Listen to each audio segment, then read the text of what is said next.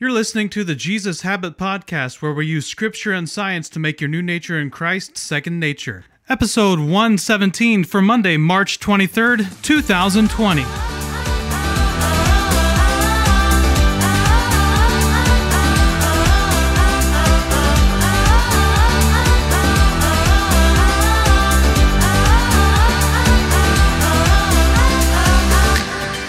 Was in high school, I delivered pizzas for a local pizza place called Cardo's Pizza.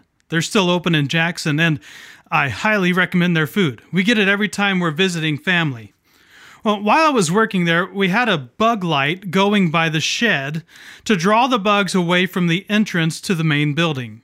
One night, we were all standing around after work had ended and, and talking about nothing when, when a huge moth flew into that light. The sparks were impressive, and the length of the explosion was surprising. We all clapped afterwards as though we had just watched a fireworks display. Well, as we've been learning about becoming love, we've talked about how challenging that can be when there are so many lights distracting us. They are much smaller than God's eternal light, but because of their proximity to us and their tangibility, we have a hard time resisting their draw. Some of us find ourselves in a very similar situation to that moth. We've been drawn into a light that was no light at all.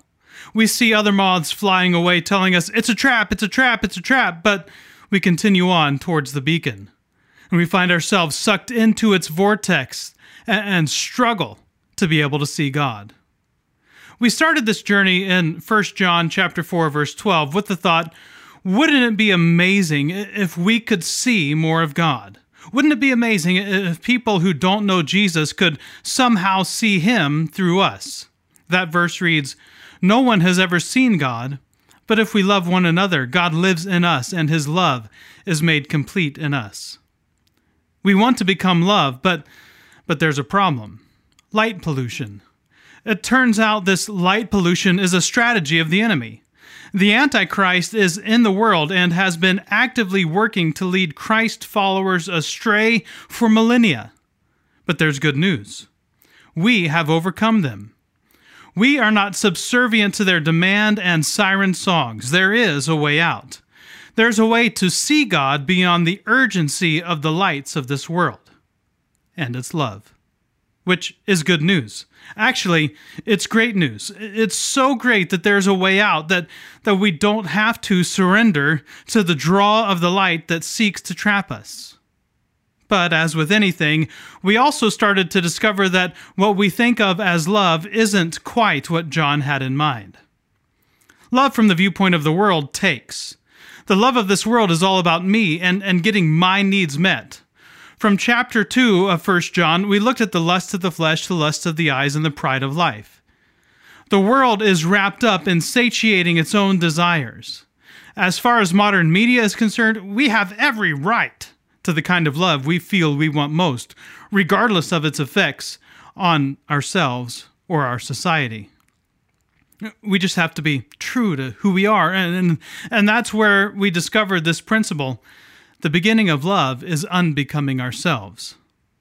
Love isn't about fulfilling our desires, it's about denying them so that we can give to others. Well, that's nice and all, but, but it's not enough to help me become love. I need more information than that. And John knew we would need more. Fortunately for us, John spent a lot of time by Jesus' side. He was the disciple that Jesus loved, and apparently he liked to point out to people that he was Jesus' bestie. But because of his proximity to Jesus, we are able to see that the key to becoming love is abiding in love. Which sent us back to John chapter 15, where Jesus taught John about abiding in the vine. And there we learned another principle of love you can't hoard true love. Love isn't something that can be saved up. Love is a flow.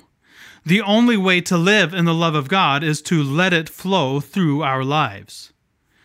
Just like sap has to flow from the vine into the branches to produce fruit, love has to flow from the Father to the Son and through our lives into the lives of others to produce fruit.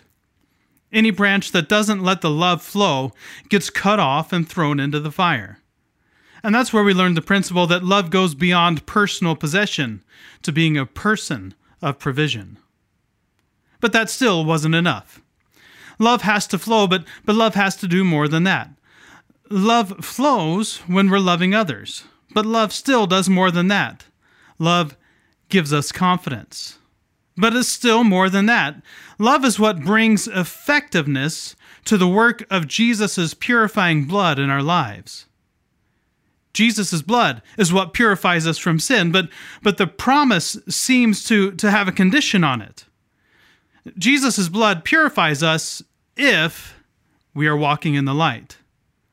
As hard as it is to hear, it would appear that, that having loving feelings for one another was not enough for Jesus. We have to go beyond thought and talk to walk, because love walks.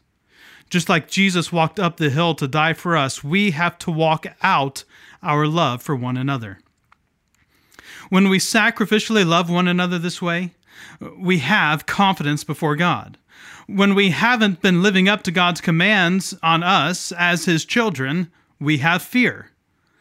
Like a child who has done something wrong, getting called into talk to the parents who, who tries to hide in the other room out of fear for what's going to happen, we too experience fear in our relationship with God when we aren't sacrificially loving one another. But when we are loving one another exactly as Jesus commanded us in the New Testament, we have confidence to enter the most holy place by the blood of Jesus that purifies us from all unrighteousness. In the classic Pixar movie Cars, Mater proves to McQueen that, that he is the world's best backwards driver.